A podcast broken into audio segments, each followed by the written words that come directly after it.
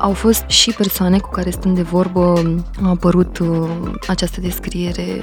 Da, nu aș vrea să fac asta, dar asta este situația în care mă aflu acum. Salut! Eu sunt Paul și ce asculți acum este Familiarul Exotic, o emisiune despre oameni și faze produsă de Vice România în colaborare cu Iscoada, o platformă editorială dedicată cercetărilor antropologice și științelor sociale conexe. În episodul pe care îl asculți acum vorbesc cu Ana Maria Isaac. Sunt psiholog clinician, iar în acest moment sunt preocupată de sănătatea mentală în rândul grupurilor vulnerabile, indiferent de percepția socială asociată contextului în care acestea se află. Despre stigma cu care este asociată munca sexuală.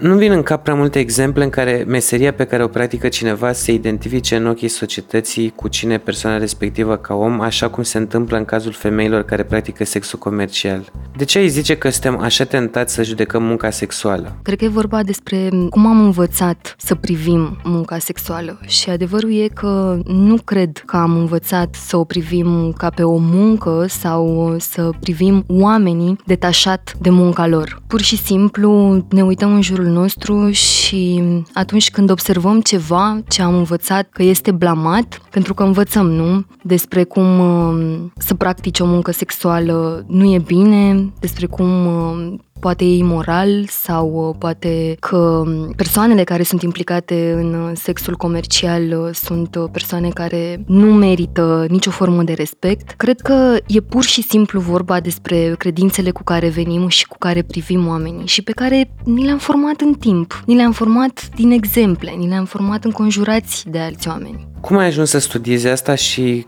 care sunt concluziile la care ai ajuns? Sincer, atunci când um, încercam să scriu lucrarea de licență, mă interesa să cercetez un subiect care să mă provoace pe mine. Veneam dintr-un context în care cunoșteam persoane care practicau sexul comercial, cu care eram într-o strânsă legătură și pur și simplu am simțit că am nevoie să știu mai multe și mai mult decât atât am simțit că am nevoie să fiu în contact direct cu această lume care până să cunosc pe cineva, nu mi se dezvăluise, despre care nu știam absolut nimic. Și atunci am simțit nevoia să stau de vorbă cu mai multe persoane și să văd cam ce se întâmplă. Ceea ce mi-am propus eu să studiez în cadrul uh, lucrării de licență a fost nivelul de depresie, anxietate și moralitate în rândul persoanelor care practică sexul comercial prin comparație cu persoanele care nu practică sexul comercial. Moralitate pentru că auzeam în stânga și în dreapta mai mai mereu că persoanele care sunt implicate în sexul comercial nu sunt morale, ca un comportament degradant care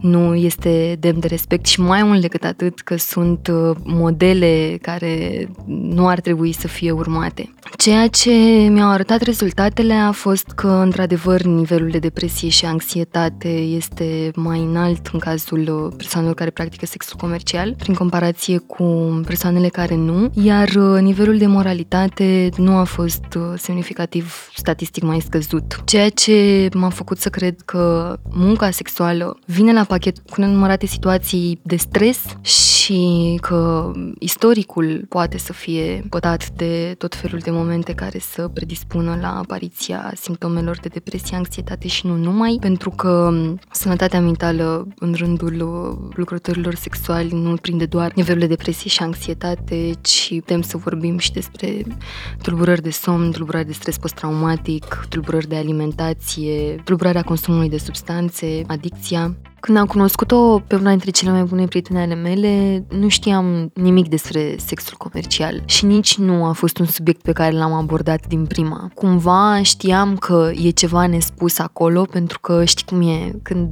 ai un prieten, îl cunoști. Poți să vezi dacă există găuri în discuție, efectiv. Ajungeam la subiecte legate de trecut și atunci vedeam că ceva se rupe acolo și că ceva nu, nu există, nu se leagă. Pur și simplu, tot ce mi-am dorit a fost să fiu alături de ea, pentru că vedeam că acel ceva nespus venea cu grimase de tristețe, de dezamăgire, de rușine. Și atunci acest tipar al salvatorului îmi spunea să fiu eu umărul pe care ea să plângă. Și nu doar atât. Am înțeles ulterior că nu avea nevoie să o salvez eu, ci că avea nevoie de un prieten care să vorbească, căruia să-i se confeseze practic, la care să se descarce. M-am simțit norocoasă pentru că a avut încredere în mine și pentru că mi-a dat ocazia să-i cunosc lumea. Poate ai trăit și tu acel moment în care un prieten vine la tine și spune niște momente dureroase. Îți oferă încredere. Iar eu m-am simțit norocoasă că mi-a oferit această încredere. Cum ți-ai gestionat acest complex al salvatorului de care ziceai, mai ales din perspectiva ta de psiholog?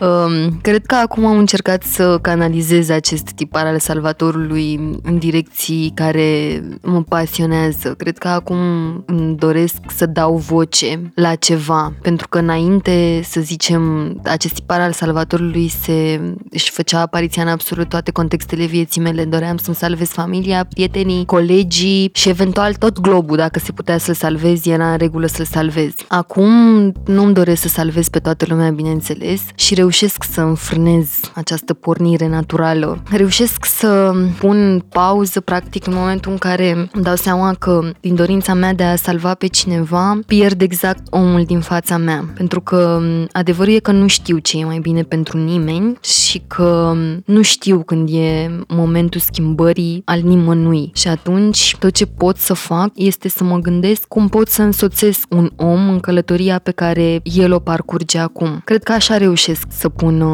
pauză sau să gestionez acest tipar al salvatorului, gândindu-mă că nu știu eu ce e cel mai bine pentru un om și că nici nu sunt în măsură să decid dacă acum vine salvarea sau schimbarea sau dacă vine altă dată. Mă gândesc că îmi doresc atât de mult să existe un succes, încât dacă merg orbește în direcția salvării, nu o să-l obțin. Pentru că duc practic o luptă a mea să salvez. Și nu e lupta mea. E pur și simplu despre omul din față. Doar el decide ce, când, cum, unde. Cum se raportează persoanele care practică muncă sexuală la munca lor? Cred că e diferit de la persoană la persoană, dar din câte am observat eu, sunt persoane care se raportează la munca sexuală pe care o practică ca la o muncă, dar uh, sunt și persoane care practică sexul comercial cu dificultate pentru că stigma își face și aici uh, apariția și este internalizată într-adevăr. Am întâlnit diferite atitudini. Cred că au fost persoane care mi-au spus, e ok, asta vreau să fac, asta fac acum, munca sexuală este o muncă. Și au fost și persoane cu care stând de vorbă a apărut uh, această descriere, da, nu aș vrea să fac asta, dar asta este situația în care mă aflu acum, așa că da, pentru supraviețuire sau pentru că asta e ceea ce am la îndemână acum să fac, o fac. Mi-am amintit acum de survival sex, care practic înseamnă oferirea serviciilor sexuale în uh, schimbul uh, îndeplinirii nevoilor de bază. Practic pentru un adăpost, pentru ceva de mâncare, există situații în care persoanele implicate în sexul comercial nu au o casă sau trăiesc la limita nivelului extrem de sărăcie și atunci sex work este o sursă de venit și acel ceva care le asigură supraviețuirea. Cât de greu este să îmbin munca cu viața de familie atunci când faci muncă sexuală? Cred că se creează aceste două vieți paralele viața de la muncă și viața de acasă. În sensul în care acasă membrii familiei știu că persoanele implicate în sexul comercial au tot felul de alte joburi, pentru că ele consideră că e o modalitate de a-i proteja pe cei dragi. Copiii nu trebuie să știe cu ce mă ocup pentru că îmi doresc pentru ei un viitor mai bun. Vreau să evit conflictele așa că nu-i spun partenerului meu cu ce mă ocup. Îmi doresc foarte mult ca părinții mei să nu sufere, așa că prefer să țin asta secret. Și atunci se creează acel moment de pregătire pentru muncă și de pregătire pentru acasă. Da, da, există situații în care, într-adevăr, persoanele aleg să își pună un anumit machiaj sau să poarte o anumită ținută tocmai pentru a se proteja. Pentru că, într-adevăr, așa cum am scris și în text, stigma este peste tot. Și cred că dorința de protecție trece dincolo de granițele familiei. Cred că pur și simplu există această nevoie de a se proteja de stigma care vine din absolut orice direcție. Este uimitor atunci când cineva se oprește și nu întreabă de ce face asta sau nu vrei să te oprești din asta Sau mai mult decât atât, atunci când cineva pur și simplu trece, fără să se uite ciudat sau fără să arunce o jignire. E în regulă să-și dorească să se protejeze, practic. Și mai mult decât atât, să ne imaginăm cum e să auzi zilnic că nu ești ok sau să auzi din absolut toate direcțiile că ceva nu e în regulă cu tine, că munca ta nu e ok, ajungi să crezi asta. Și din momentul în care și tu ai crezut asta despre tine, cred că nu mai poți să mai faci nimic pentru tine. Crezi și tu că meriți absolut tot ce ți se întâmplă. Și nu meriți tot ce ți se întâmplă. Nu meriți să fii abuzată, abuzat, nu meriți să fii jignit sau jignită, nu meriți să se vorbească în absolut toate modurile despre tine. Nu meriți pentru că tu știi pentru ce ești acolo. Și tu știi că ești în timpul programului tău de muncă. Și atât. Din ce ai observat tu, ai zice că există solidaritate de breaslă? Da, cred că există. Cred că există. Am întâlnit forme de solidaritate în măsura în care aleg să stea în grupuri, de exemplu. Aleg să știe, o să vorbesc la feminin pentru că au fost femei persoanele cu care am vorbit eu, dar este important să menționăm faptul că în uh, sexul comercial nu sunt implicate doar femei. Da, aleg să stea împreună, aleg să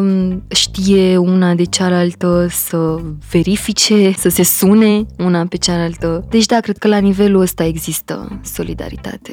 Pentru lucrarea ei de licență la Facultatea de Psihologie, Ana Maria a făcut voluntariat la Asociația Carusel. Astfel a stat de vorbă cu mai mult de 20 de femei care practică sexul comercial outdoor. Din discuția pe care am avut-o până acum, ai aflat despre originile stigmei asociate cu munca sexuală și povestea care a făcut-o pe Ana Maria să se apropie de acest subiect. Și mai sunt lucruri de aflat. Asculți acum Familiarul Exotic, o emisiune despre oameni și faze.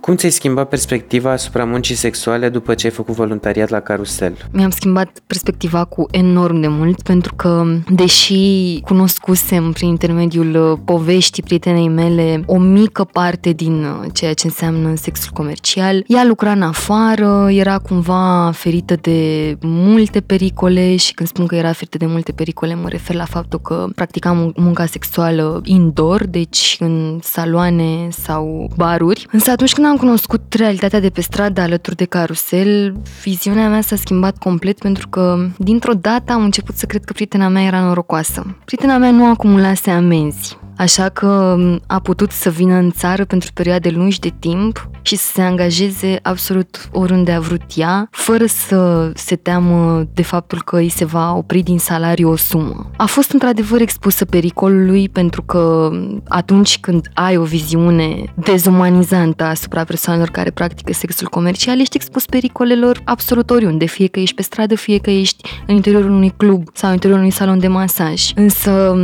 femeile cu care am stat de vorbă pentru licență și pe care le-am cunoscut prin intermediul voluntariatului la carusel, mi-am dat seama că sunt mult mai expuse pericolului, pentru că, practic, în fiecare seară, pe lângă ele treceau nenumărați oameni care își permiteau să-și dea cu părerea absolut ori de câte ori treceau despre ele, să le adreseze tot felul de apelative, să le jignească sau poate chiar să le agreseze. Am descoperit atunci o latură mult mai agresivă și mult mai periculoasă. E important să ne gândim de ce facem asta sau de unde avem acest mod de a reacționa, acest mod de a trata oamenii din jur. Cum ajungem la concluzia că persoanele implicate în sexul comercial merită să fie jignite sau agresate? Cum ajungem la concluzia că în cazul lor actul sexual nu trebuie să fie consimțit?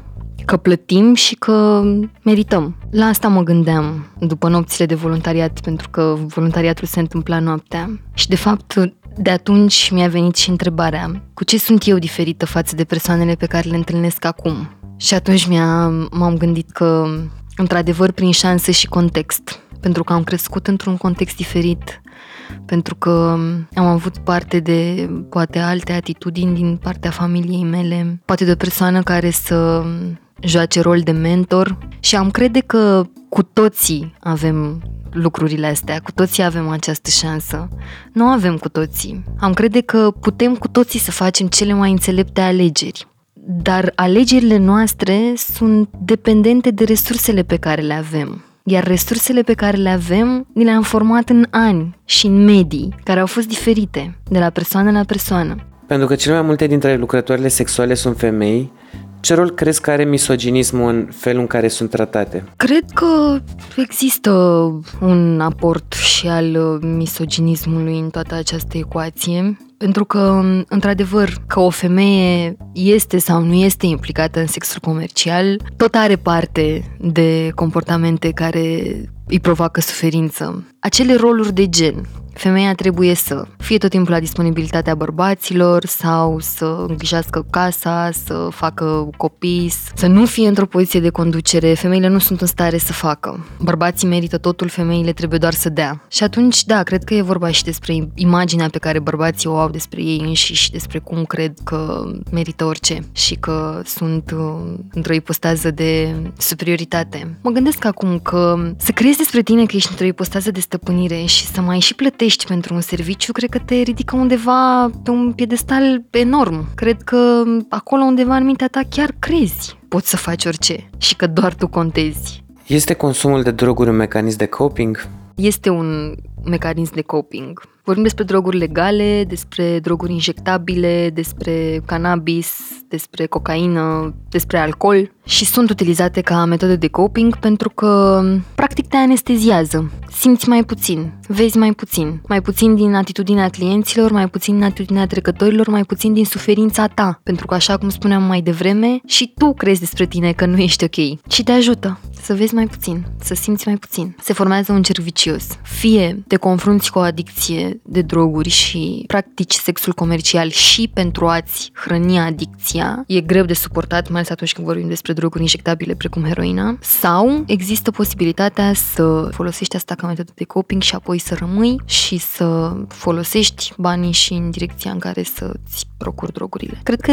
e de fapt la fel ca la orice altă meserie, pentru că stăteam și mă gândeam acum, eu sunt fumătoare și de fiecare dată când am o sumă de bani pe care îi câștig, mă gândesc că o să dau luna asta pe țigări. E vorba despre orice adicție la finalul zilei. Cu siguranță a fost metoda mea de coping și e metoda mea de coping în momentul ăsta. Știu că nu-mi face bine. Cum eu îmi calculez banii pentru a-mi lua țigări sau pentru a-mi lua cât mai multe dulciuri, așa și alte persoane își calculează banii pentru asta. Am spus asta pentru că nu vreau să mai fie încă o pată asupra persoanelor care practică sexul comercial. E în regulă să facă sex comercial, practice această muncă și să se și drogheze. Așa cum e în regulă cum fiecare dintre noi merge la muncă de luni până vineri și sâmbătă seara bea. Ce înseamnă pensionarea sau retragerea dintr-un astfel de job? Cred că îți părăsești locul de muncă atunci când nu mai faci față, când ai obosit. Și cred că ni s-a întâmplat tuturor, măcar o dată, să obosim într-un loc de muncă și să nu mai vrem și să plecăm. Asta se întâmplă și în cazul femeilor care practică sexul comercial își părăsesc locul de muncă atunci când simt că au obosit. Citeam astăzi un uh, interviu cu un psiholog care face consiliere cu persoane care sunt implicate în sexul comercial. Și spunea că suntem cu toții, într-un fel, biasați de această idee că ar trebui să salvăm persoanele implicate în sexul comercial că ar trebui să le ajutăm să iasă. Nu, doar dacă acesta este obiectivul lor. Atât. Dacă cineva vine și spune, uite, aș vrea să ies din asta, nu știu cum să ies din asta pentru că iată câte dificultăți întâmpin, atunci da, tem să găsim împreună soluții. Altfel, e ok. La un moment dat m-a întrebat cineva dacă nu e prea greu. Și m-a lovit atunci, în momentul ăla, că de fapt nu știu cât de mult am ajutat eu oamenii cu care am lucrat sau cu care am stat de vorbă. Cred că mai degrabă ele m-au ajutat pe mine. Mi-au arătat bucățele de lume. Mi-au arătat că fiecare om e expert în viața lui și știe ce e mai bine pentru el și că singura datorie pe care o am eu e să aud eu sunt Paul, iar familiarul exotic de acum ți-a fost explicat de Ana Maria Isaac.